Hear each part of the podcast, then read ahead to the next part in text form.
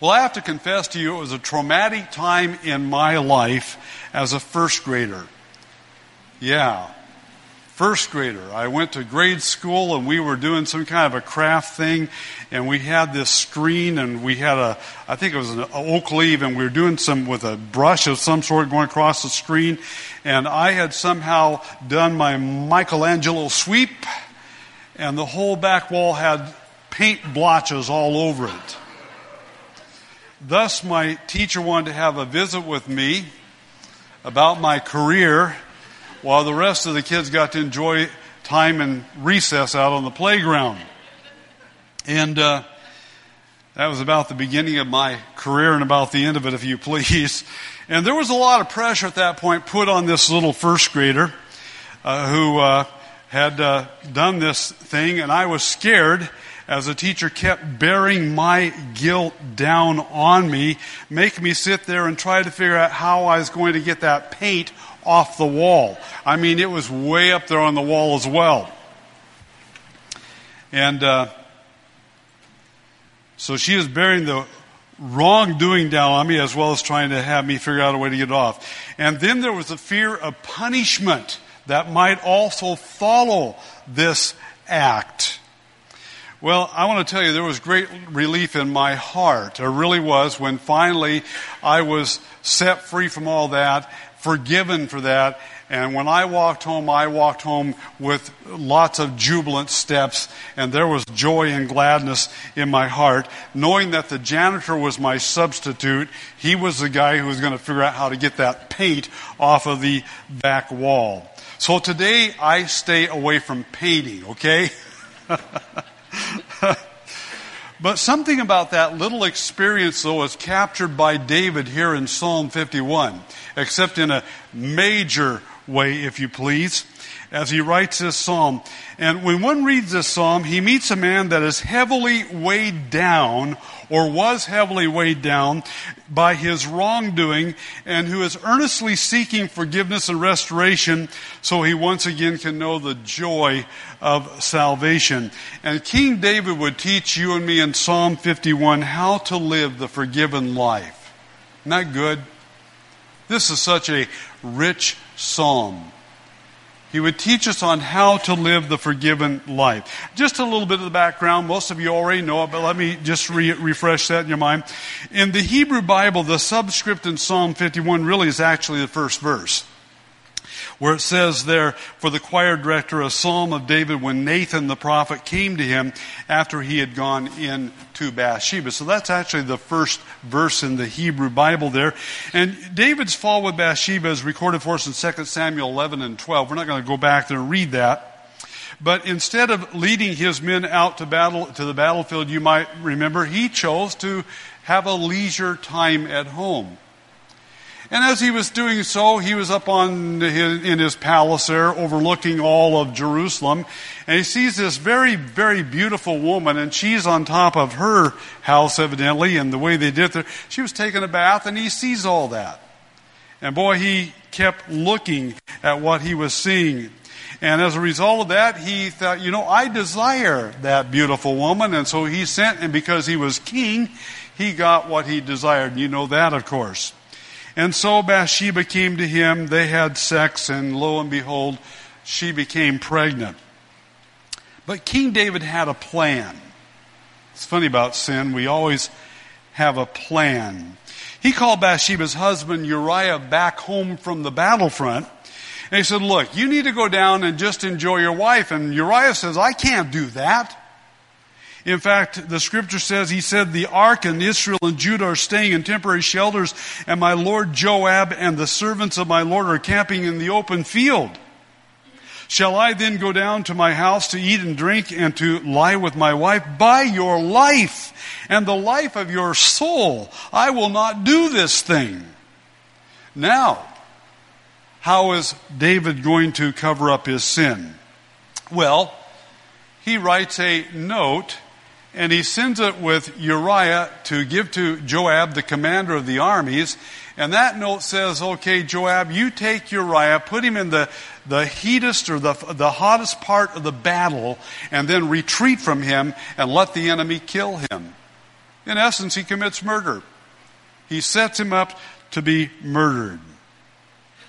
Well, when the king gets word that Uriah has been killed, he waits until Bathsheba finishes her mourning for the loss of her husband, and then he calls her to himself and he takes her as his wife, and then she bore him a son.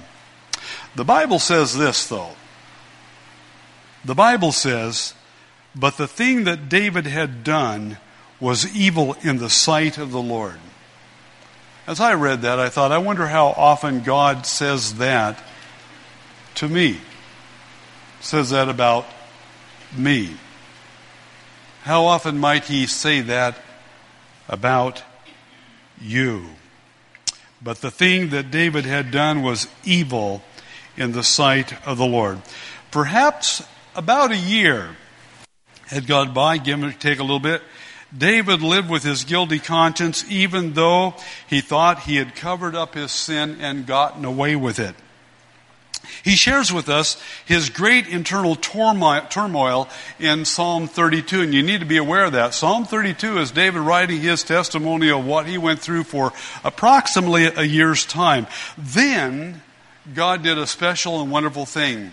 He sent his prophet Nathan to confront the king and he tells about the great injustice which he had done in his kingdom.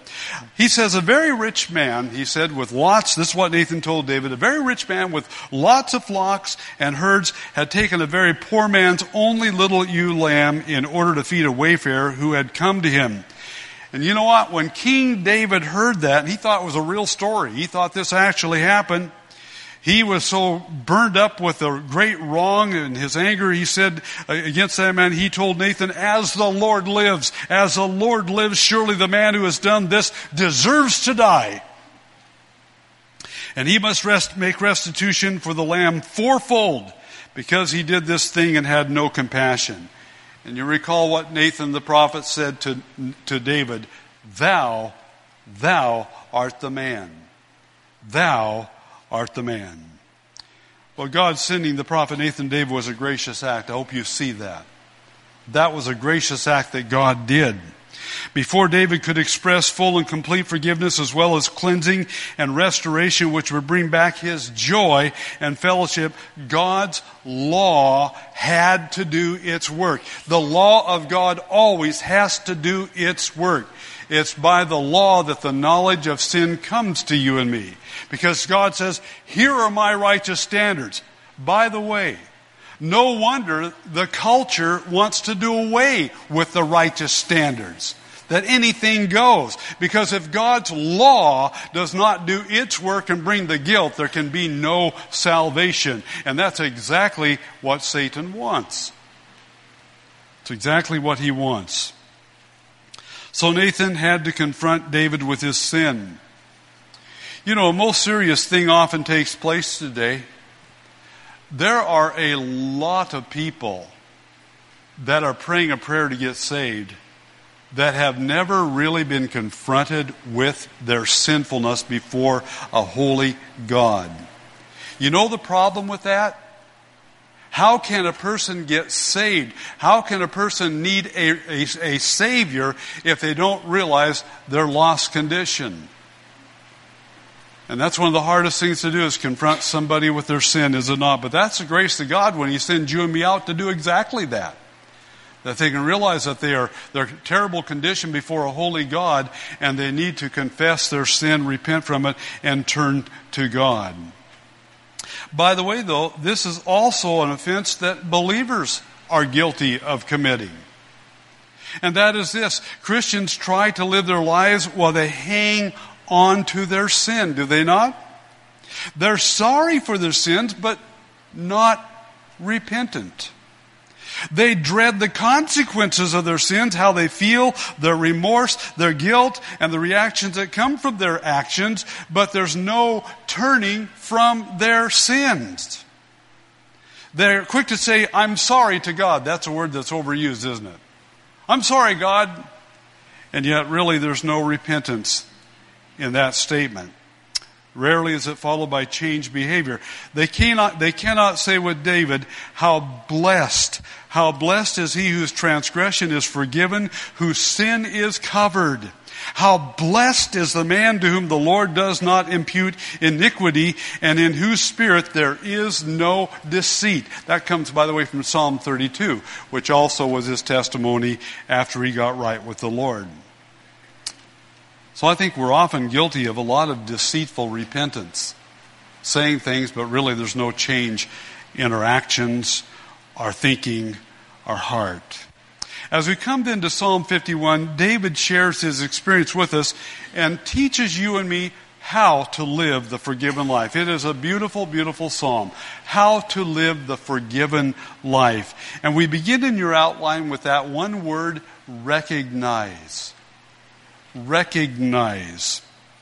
I've already stressed that God sent Nathan to King David because the law had to do its work before grace could do its work in his life. In Psalm 51, the first five verses, this is brought out in two different areas, and I want you to see that. It's brought out in two different areas. David recognizes God's nature. Starts there. If you have a faulty concept about God, you're going to have a hard, very difficult time coming to genuine repentance. He recognizes God's nature, and secondly, he recognizes his own nature. Living the forgiven life must begin here. I recognize God's nature, and I recognize my nature. So let's look at God's nature in the first four verses. God's nature, we recognize it as being gracious. The worship team focused this morning on grace. Remember, Alex, how many of us love grace? He says in verse 1 Be gracious to me, O God, according to thy loving kindness. According to the greatness of thy compassion, blot out my transgressions. That's grace. That's recognizing God's nature. Alexander Maclaren says the psalm begins with at once grasping the character of God as the sole ground of hope. Recognizing the character of God is the sole grounds of your and my hope. Either we cover our sins, we cover our sins, or gracious God covers our sins. And when He covers them, He blots them out. He takes them away because of His Son and what He did at the cross. Paul captured this for us in Ephesians chapter 2. You know that portion. Here's what it says. But God, being rich in mercy because of His great love with which He loved us, even when we were dead in our trespasses, made us alive together with Christ by grace you have been saved. Recognizing God's character as being gracious. But notice, secondly, recognizing God's character or nature as being just. You know, that's where the masses of people that are unsaved, that's where they are. They refuse to recognize God's nature as being just. Look at verse 4 with me in Psalm 51. This is a verse I've asked you to mark before in your Bibles. I think it's one of the greatest um, uh, explanations uh, of repentance, genuine repentance. But notice how it recognizes God's character as being just. Against you, you only, I have sinned and done what is evil in your sight. And notice what he says so that you are justified when you speak and blameless when you judge. Wow. What a definition of genuine repentance. So that you are justified when you speak about my situation, that I'm a sinner, and blameless when you judge. Lord, if you sent me into hell, I deserve to go there. That's what brought me to saving faith.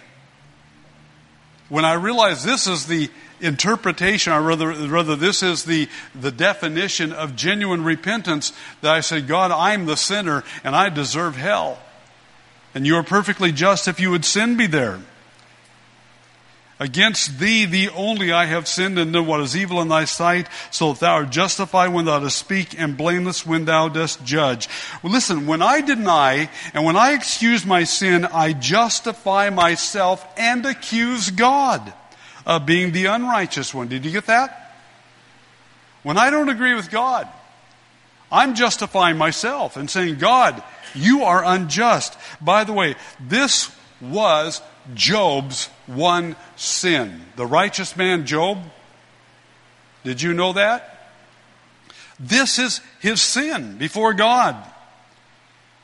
Then the Lord answered Job out of the storm and said, Will you really annul my judgment? Will you condemn me that you may be justified? And that's what every unsaved person does. Hey, I'm okay, God. I'm not that bad. I try hard. And what does God say? There's none righteous, no, not one. All of our righteousnesses are as filthy rags. Try your best. God says, this is my declaration and I am perfectly just in it. And until we come to the place of acknowledging that, and that whatever God's judgment is upon our life, He is perfectly right and just to bring that upon us, you will not get saved. So recognize God's nature as being gracious, but also as being just. It all starts here.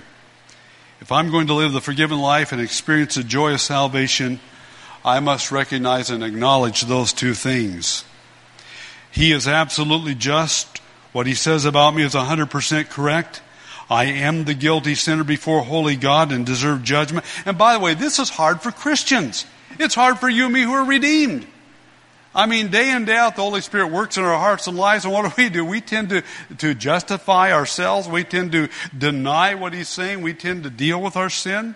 And I cannot excuse or ignore my sin, we must say. I must acknowledge it and plead His grace, and out of His loving kindness and compassion, know that He will forgive, He will cleanse, He will restore me, filling me with the joy of salvation. But then also, I must recognize my nature. I must recognize my nature. Notice verses 1 and 2. I must recognize my nature as being exceedingly sinful. I must recognize my nature as being exceedingly sinful. Be gracious to me, O God, according to your loving kindness, according to the greatness of your compassion. Blot out my transgressions. Wash me thoroughly from my iniquity and cleanse me from my sin. For I know my transgressions and my sin is ever before me. David used three different words to describe his sinful condition. Transgressions. Transgression that emphasizes our rebellion against God. We're in rebellion against Him. That's what he says in Scripture. David cries out, according to the greatness of thy compassion, blot out my transgressions. He views his rebellious acts like a mass of debts, like a dark cloud. I must view my wrongdoing as an act of rebellion against God. Boy, this is hard. No wonder sinners don't get saved. They don't want to go there. They refuse to go there. Unless the Holy Spirit does a work in their heart and life, they'll never go there because of their pride. Then he uses the word iniquity. In verse 2, wash me thoroughly from my iniquity. That is a twisting, a perverting of God's standards. Boy, are we not seeing that in an explosion in this culture right now. A twisting and a perverting of God's righteous standard. Listen, the world will keep on passing laws to condone its sin. Are you aware of that? It will keep on passing laws to condone its sin. And that's where the church needs to be holy and righteous and faithful no matter what the cost is. Otherwise, you're going to have a mass of people that were going to be swept right into an eternal damnation in hell. And not only that, God is withholding his judgment. There comes a time, as you know, when he says, That's it. I will now pour my wrath out upon this culture. And he will do that. And we sense we're right at the door. But it's a twisting. The iniquity is a twisting, a perverting of God's righteous standards.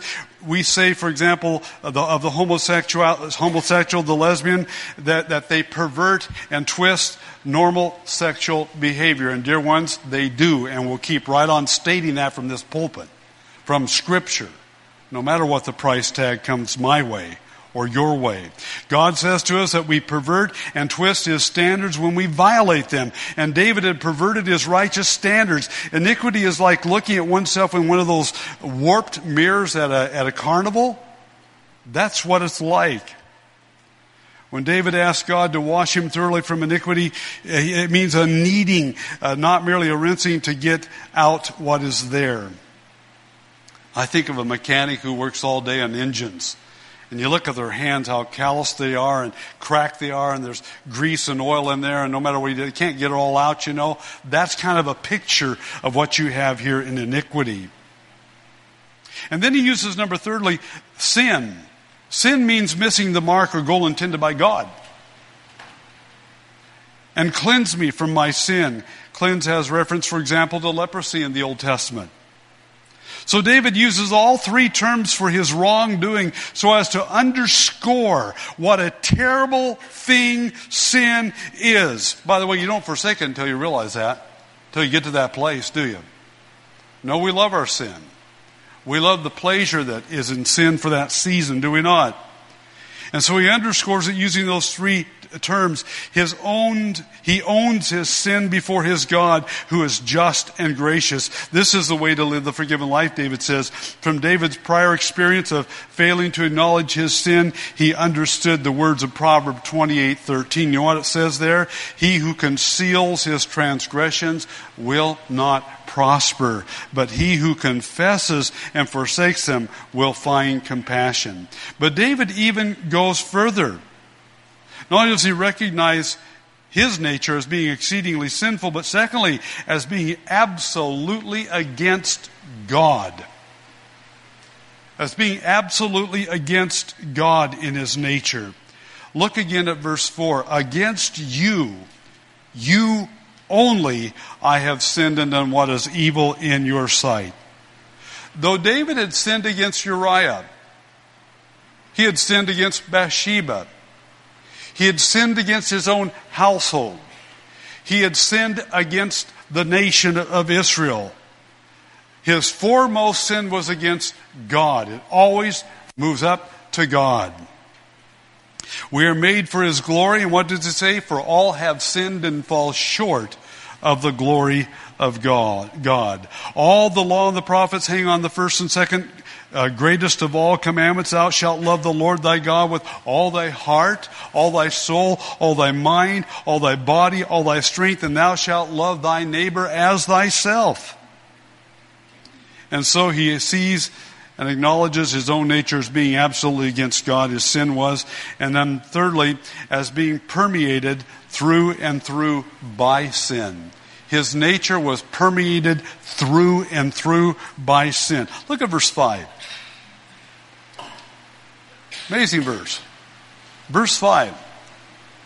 In the Old Testament there, Behold, I was brought forth in iniquity, and in sin my mother conceived me. How interesting. You see, the sin nature is passed on through Adam. And even in conception, he received that sin nature. And then after he was born, he chose to sin willfully in all realms words, actions, and uh, motives, and so forth. And so he recognizes his own nature as being exceedingly sinful, as being absolutely against God, and being permeated through and through by sin. So, how can you and I live this forgiven life and know the joy of salvation? Dear ones, it has to begin with our recognizing God's nature and recognizing our own nature as well. Living the forgiven life begins then with recognizing, but secondly, we must repent. We must repent. Remember, the foundation of genuine repentance is recognizing God's nature as well as my own sinful nature. So we started there. But this is essential in agreeing with God. If I'm going to agree with God, I have to recognize His nature. I've got to recognize my nature. This has to take place before we're ever going to turn from our sin and pursue God and His righteous ways. So repent. Number A, come to God for cleansing. Come to Him. Do you hear that? You know how I got saved? The Holy Spirit drew me, and I chose by His work in my heart to come to Him. I came to him. I made a conscious response saying, I am the sinner. You are holy and just in what you should do for me, but I want to be forgiven. I want to be cleansed. I want to have eternal life. You must make that consciousness of coming to God for cleansing. For how? Number one, by seeking His truth in your innermost being. Wow. Talk about a day where there's not truth. Where lies and falsehood and deception is everywhere including in religion. Look at verse 6. Behold, you desire truth in the innermost being, and in the hidden part you will make me know wisdom. You know, only God can give you his wisdom. There's a way that seems right to man, but the ways there are, are death the natural man or the unsaved man, he doesn't receive the things of the Spirit of God, but the Holy Spirit reveals them. That's what it says in 1 Corinthians chapter 2. He will make me to know wisdom, it says here. So behold, you desire truth in the innermost being, and in the hidden part you will make me know wisdom. That's a beautiful promise from God. That he would do that work in your and my life as he did it in David's life. If he did it for him, dear ones, he'll do it for you and he'll do it for me as well if we will only come to God by seeking cleansing, by seeking his truth in our innermost being. Yielding ourselves, yielding ourselves to that still small voice of God, the Holy Spirit working within us. Number two, come to God for cleansing by seeking his cleansing. By seeking it. You want to, you have to desire, want that. Look at verses 7 through 9. He says, David says, purify me with hyssop, and I shall be clean. He's now under the Old Testament law and how God cleansed them. Wash me, and I shall be whiter than snow. My. How we desire. Make me to hear joy and gladness. Let the bones which you have broken rejoice. Hide your face from my sins and blot out all my iniquities. And so come to God for cleansing by seeking His cleansing. If we are not controlled by God's truth and we are not yielding ourselves to the Holy Spirit, our confession will be an, an act of deception and we'll not experience this cleansing that we really want. 1 John 1 9 you know that verse, many of you. If we confess our sins, that is, agree with God, that's Psalm 51 4. If we confess our sins, He is faithful and righteous to forgive us our sins. And I love it. What to say? And to cleanse us from all unrighteousness. My, how I need that. I don't know all my sins sins of omissions, sins of commissions? Have I loved the Lord my God with all my heart, mind, soul, body, and strength? Are you kidding? No. But God says, Bill, when you come to me with a genuine heart of confession like this, I cleanse you from all, all unrighteousness. What a beautiful thing the salvation is. What a joy to walk knowing that God has done that. And then verse 7, he says, purify purge. You know, the root word, that's a root word for sin. You know what he's saying? He's saying, de-sin me. Isn't that good? Purify me. De-sin me. Hyssop was a small bush that was used for applying the blood on the doorposts and the lintels uh, for, so the death angel would pass over the Israelites. Remember when they left Egypt? It's also used for cleansing a person who had leprosy and was healed from it. It was also used for somebody who had touched and defiled themselves by touching a dead body, and they had used this hyssop in order to put the clean water upon them to declare them before God cleansed. He says wash. That's a word that refers to a vigorous rubbing, pounding, stamping. David saw and experienced his sin as being a great stain deep within him. So terrible was this stain that only God could remove it. Wow. Boy, to see ourselves before God in that way. But what does God say? Isaiah 118, come now. That's God saying that to you and me. Come now, he says.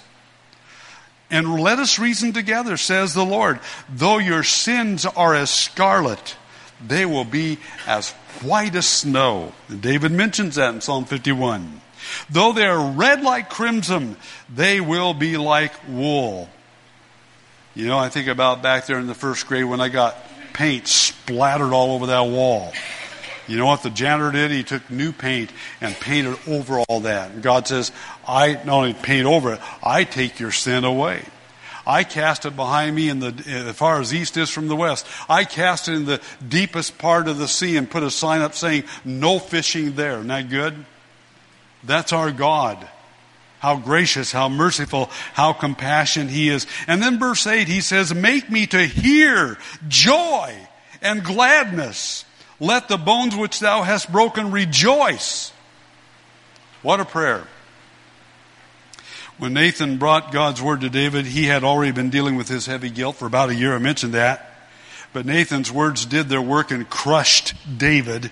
Now he was dealing directly with God to hear God's words say he was forgiven, restored, would fill him with joy and gladness. In fact, Leupold writes about this. David asked that God may do away with his sins so that they are so completely disposed of as is the writing on a slate that has been gone over with a wet sponge. Just all evidences gone. So repent. Come to God for cleansing. But B, come to God in contrition. You must come to God in contrition. Look at verses 16 and 17. For you do not delight in sacrifices, otherwise I would give it. You are not pleased with burnt offering. The sacrifices of God are a broken spirit, a broken and a contrite heart, O God, you will not despise. What a wonderful statement. What a great truth. Come to God in contrition. In verse 16, he speaks about sacrifices and offerings. Did you know that in the Mosaic Law there was no sacrifice, there was no offering for committing murder and adultery? The law demanded death. But God who paid the price of the law through his son there on, cross, on the cross, could cleanse David and restore David. How wonderful this salvation and this provision is. Come to God in contrition. And then verse 17, the reason we so easily and willingly sin repeatedly is because we don't experience a broken and a contrite heart. We don't let God deal, do His work in our heart. We hardly see sin as against God and what such sin does. The ultimate sacrifice and offering, as you know, was his son. And the terrible, terrible price that he had to pay. Oh, that God would help us in a culture that is absolutely rotten. That he would help us to see what sin is before holy God and therefore would live these pure, righteous, forgiven, cleansed lives that are lives of power used in the hands of God. I ask a question when I come to Psalm 51 that you need to write maybe in Psalm 51 and answer yourself. Are you, are you a King Saul or a King David? God confronted Saul with his sin, but there wasn't a broken and a contrite heart he confronted David, King David, with his sin, and he had that broken and contrite. I love what it says there. He is a man after God's own heart. That's what I want to be. That's what you want to be as well, I trust. Genuine repentance necessitates that I come to God and I honestly seek His truth in my innermost being. It necessitates that I genuinely seek His cleansing and therefore I come to Him with a broken and contrite heart because of my sin. Jesus put it this way. Blessed are the poor in spirit, for theirs is the kingdom of heaven. Blessed are those who mourn, for they shall be comforted. And then he had a half brother who also wrote some things about this. James, the half brother of Jesus. And he said, Draw near to God. Draw near to God, and he will draw near to you. Cleanse your hands, you sinners. Purify your hearts, you double minded. Be miserable and mourn and weep. Let your laughter be turned into mourning and your joy to gloom. Humble yourselves in the presence of the Lord, and he will exalt you. James chapter 4. Now, I know that can be applied to the unsaved person who should come that way, but I also know it relates to the saved person who is to come to the Lord that way as well. So we begin with recognize how to live the forgiven life, recognize God's nature, recognize your nature. And then repent. How so? By coming to God for cleansing and by coming to God in contrition. But now comes revival. Now comes revival. This is what God wants to do. And when we come, uh, recognize those first two main points and act upon them, this is what God wants to bring revival to you or my heart. First of all, notice David's pleas in verses 10 through 15. David's pleas. First, a plea for a clean heart and a steadfast spirit, verse 10. A plea for a clean heart and a steadfast spirit. Verse 10 says, Create in me a clean heart, O God and renew a steadfast spirit within me. One of my favorite verses is 2 Corinthians 1:12. That's a good verse to know. 2 Corinthians 1:12 For our proud confidence is this, the testimony of our conscience. So now we're dealing with a conscience. Our proud confidence is this, the testimony of our conscience, that in holiness in holiness and godly sincerity, we have conducted ourselves, not, uh, I'm sorry, that in holiness and godly sincerity, not in fleshly wisdom, but in the grace of God, we have conducted ourselves in the world and especially toward you. That's a good verse. That in holiness and godly sincerity, my conscience says that in holiness and godly sincerity, I am living my life today as I'm supposed to live it both before you and in the world. That's a beautiful verse. And then 2 Corinthians chapter 7 verse 1 says, Therefore, having these promises, beloved, let us cleanse ourselves. You got promises from God. Then let us cleanse ourselves from all defilement of flesh and spirit, perfecting holiness in the fear of God.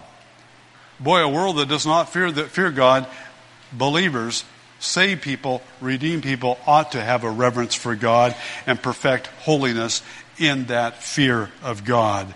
And so, having those promises, let us cleanse ourselves from all defilement of flesh and spirit. For example, the clean heart. You don't want to drink water out of a muddy pond. You want flowing water, a walk with the Lord in a pure heart, and a steadfast spirit. I think about Timothy who was steadfast. And then I think about Demas, who, loving this present world, deserted Paul and went to Thessalonica, I believe it was, or Dalmatia. So, David's plea, a plea for a clean heart and a steadfast spirit. Secondly, a plea for the Holy Spirit's continued presence. A plea for the Holy Spirit's continued presence. Verse 11. Do not cast me away from your presence and do not take your Holy Spirit from me. Now, listen, I know in the New Testament, the genuinely saved person never loses the indwelling Holy Spirit of God. The Bible clearly teaches that. But it does teach that the Holy Spirit can be grieved. It teaches that He can be quenched. He can be there and not be able to do any work in you whatsoever as far as empowering you because of sin that is short circuiting that power. Because we won't respond to the working in our life. But in David's time, under the law, the Holy Spirit came upon certain individuals for certain responsibilities or ministries. As the king, the Holy Spirit came upon King Saul, for example. But then it says the Spirit left him when he got into sin and wouldn't have a contrite heart. Now David's concerned about that.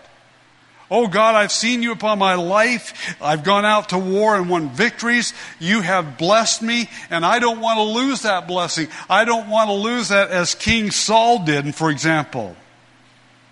In Psalm 32, well, we'll get to that in just a minute. And so it's a plea regarding the possible disqualification from serving God. It's a reference to God's highest calling. I think of the high call that he gave to the nation of Israel. And yet, Israel in the wilderness failed all 10 of God's tests for her. Failed all 10. And God could not use her because of that. And then the Apostle Paul. Turn with me, if you would, to 1 Corinthians 9. Don't lose your place there, but turn to 1 Corinthians chapter 9. Paul was concerned about this, as you and I need to also be concerned about this. A plea for the Holy Spirit's continued presence, or maybe in your my case, his continued empowerment and blessing, if you please. In 1 Corinthians 9, Paul says in verse 24 to the end of this chapter, Do you not know that those who run in a race all run? But only one receives the prize. Run then in such a way that you may win. Everyone who competes in the games exercises self control in all things. They then do it to receive a perishable wreath, but we an imperishable. Therefore, Paul says, I run in such a way as not without aim. I box in such a way as not beating the air but I discipline. I give myself a black eye in my body and make it my slave so that after I have preached to others, I myself will not be disqualified. That word disqualified literally means a cracked pot. I won't become a cracked pot. I'm a vessel for the highest purpose, but if it drops off the, off the shelf and cracks, it still has a purpose, but not that high purpose anymore. That was his concern. He wasn't worried about losing his salvation. He is worried about being in such a state that the Holy Spirit could not wonderfully, mightily use him. Well, David is concerned similarly here in this plea. Number three, David's plea, a plea for restored joy and a willing spirit. A plea for restored joy and a willing spirit. Verse 12 Restore to me the joy of your salvation and sustain me with a willing spirit. In Psalm 32, he writes these. Remember, that's again his testimony as well of this experience. He said, Thou art my hiding place. Thou dost preserve me from trouble. Thou dost surround me with songs of deliverance. Isn't that beautiful? Be glad in the Lord and rejoice, he says. You righteous ones, and shout for joy, all you who are upright in heart. This guy talked about the joy of the Lord in his heart. Nehemiah verse, chapter 8, verse 10, the joy of the Lord is your strength. David wanted that joy back. Many, many a saved person, many, many a Christian, needs to get back to that place. To know that you walk with the joy of the Lord daily, experiencing that in your life. Colossians 3:16 Paul says, "Let the word of Christ richly dwell within you." with all wisdom, teaching and admonishing one another with psalms and hymns and spiritual songs, singing singing with thankfulness in your hearts to God. I hope there's a song of joy in your heart. And that's what Paul, I'm sorry, what David longed for and pled God to do. Philippians 4 verse 4, rejoice in the Lord always. Again, he says, I say, rejoice. My. A plea for restored joy as well as a willing spirit. Ask God to give you that. Oh God, give me a willing spirit to listen to you, to respond to you, to walk in obedience as you guide me to do that because it is a battle and we need His encouragement and empowerment and strength. Number four, a plea for deliverance from blood guiltiness. A plea for deliverance from blood guiltiness. Verse 14. Deliver me from blood guiltiness, O God, the God of my salvation. Then my tongue will joyfully sing of your righteousness. You know, David had murdered Uriah, even though he didn't uh, cast the spear or arrow. He even had Uriah carry the note that uh, would cause him to be killed. Joab was told to place Uriah in the hottest part of the battle, withdraw from him, then the enemy would kill him, and that's exactly what happened. As I mentioned, the Mosaic law had no provision for this, to cover this sin of murder or adultery. It demanded the death penalty. But I'm reminded of another murderer that required the death penalty as well. He was standing there as Stephen was being stoned. He was convinced to go after all those people called Christians that had put their faith in the Lord Jesus Christ. He was a murderer. And listen to his testimony he gives later after his conversion. He said it's a trustworthy statement deserving full acceptance. Everybody listen. Everybody accept this. That Christ Jesus came into the world to save sinners. Wow, good. Among whom I am foremost of all. You think you're bad? You think you've done terrible things, and some people, they are. That's what they are. They say, it's so terrible, God could never forgive me. Paul says, wait a minute, guys, I was the worst of it all. The worst of the worst. Why did he save me? Yet for this reason I found mercy so that in me, as a foremost, Jesus Christ might demonstrate his perfect patience as an example for those who would believe in him for eternal life. Isn't that good? He says, look at me. God can and will save you if you come with a repentant heart and turn to Him, seeking Him to do so. Then we come number B regarding revival, David's pleas and now David's prayer. David's prayer, verses 18 to 19. By your favor, do good to Zion, build the walls of Jerusalem. Then you will delight in righteous sacrifices in burnt offering and whole burnt offering, then young bulls will be offered on your altar. David's prayer. Listen, David's sin had affected Jerusalem.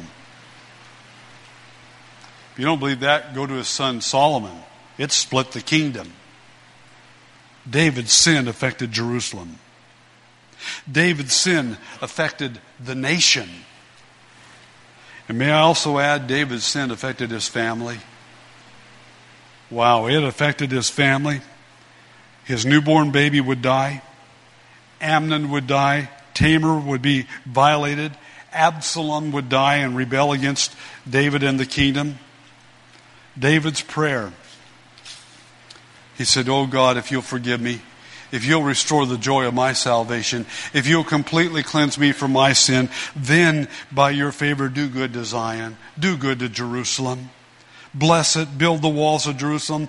Then you will delight in righteous sacrifices of your people and burnt offerings. Then young bulls will be offered on your altar because they'll see that you are a merciful and a compassionate God. Let me give some thoughts to meditate on. You don't have these in your notes, but let me give you some thoughts to meditate on. What did David give up by refusing to confess his sin? As you go through this chapter, you'll see that. What did David give up by refusing for a year to confess his sin?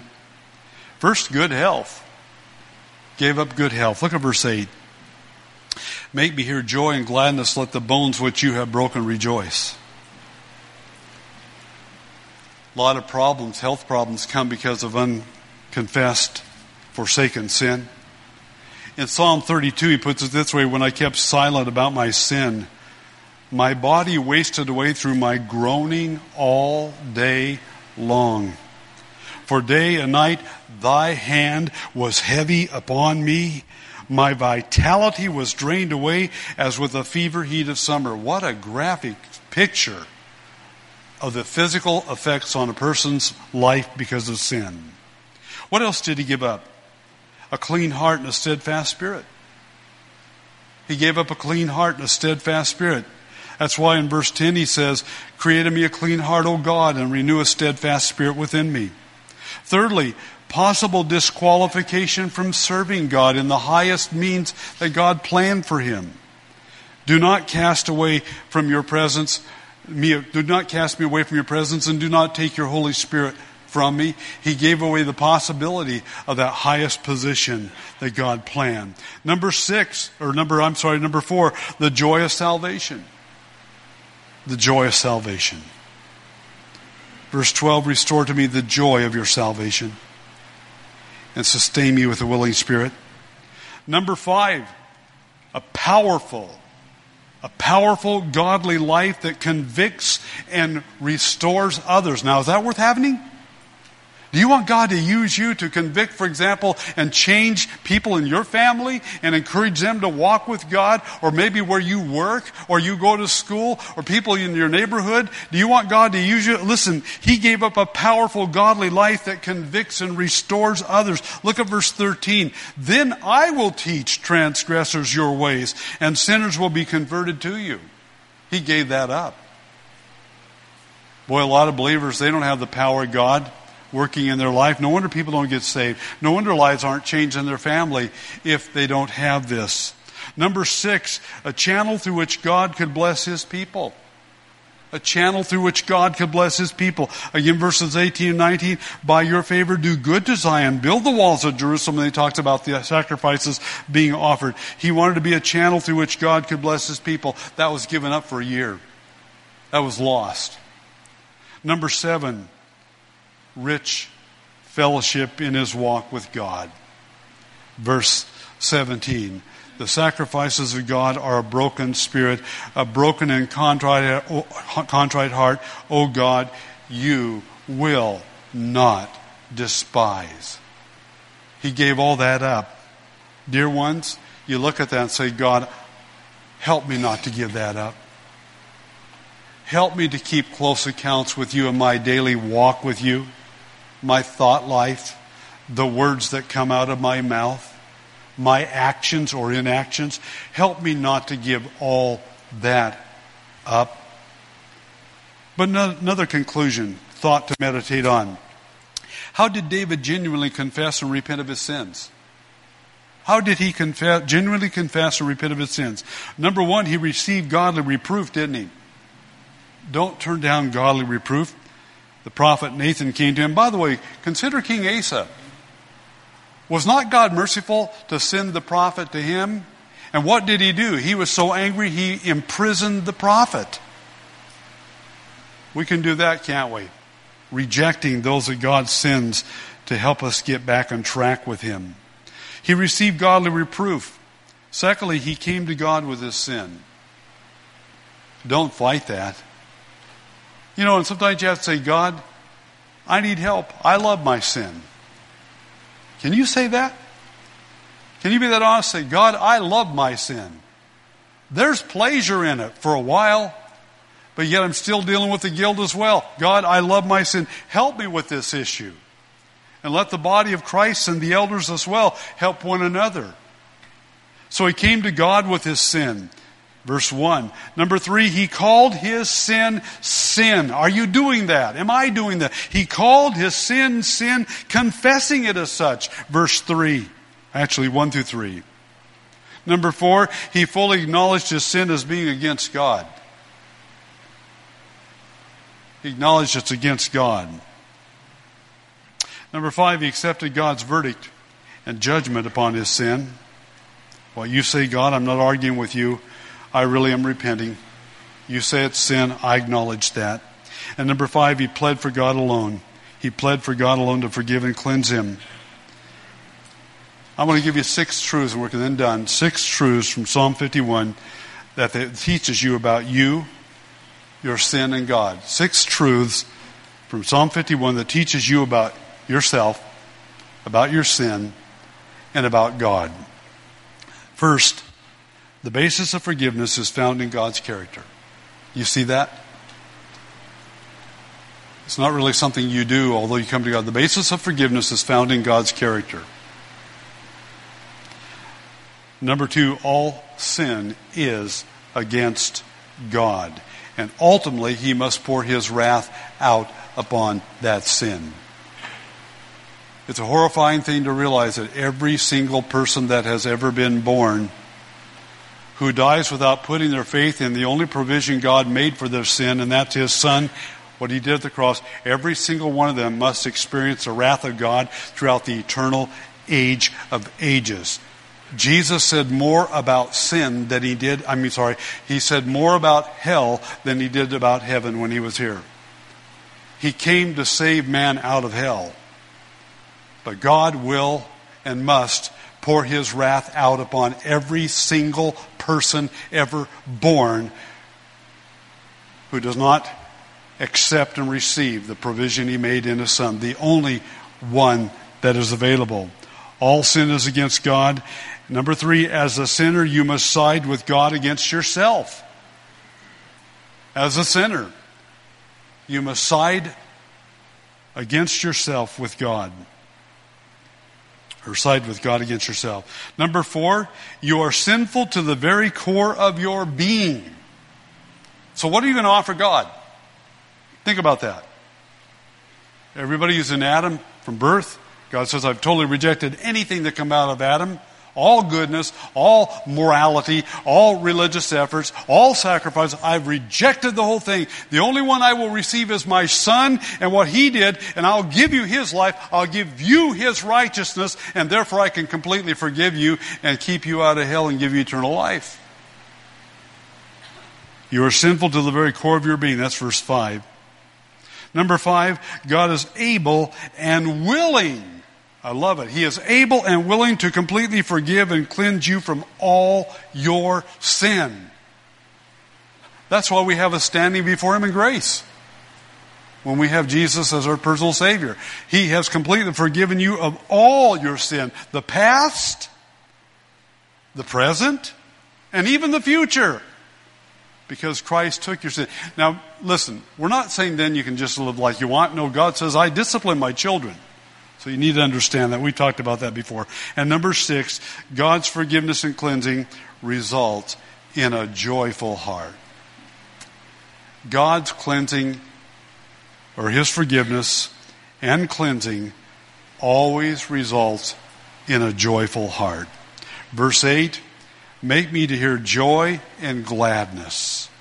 And verse 12, restore to me the joy of your salvation.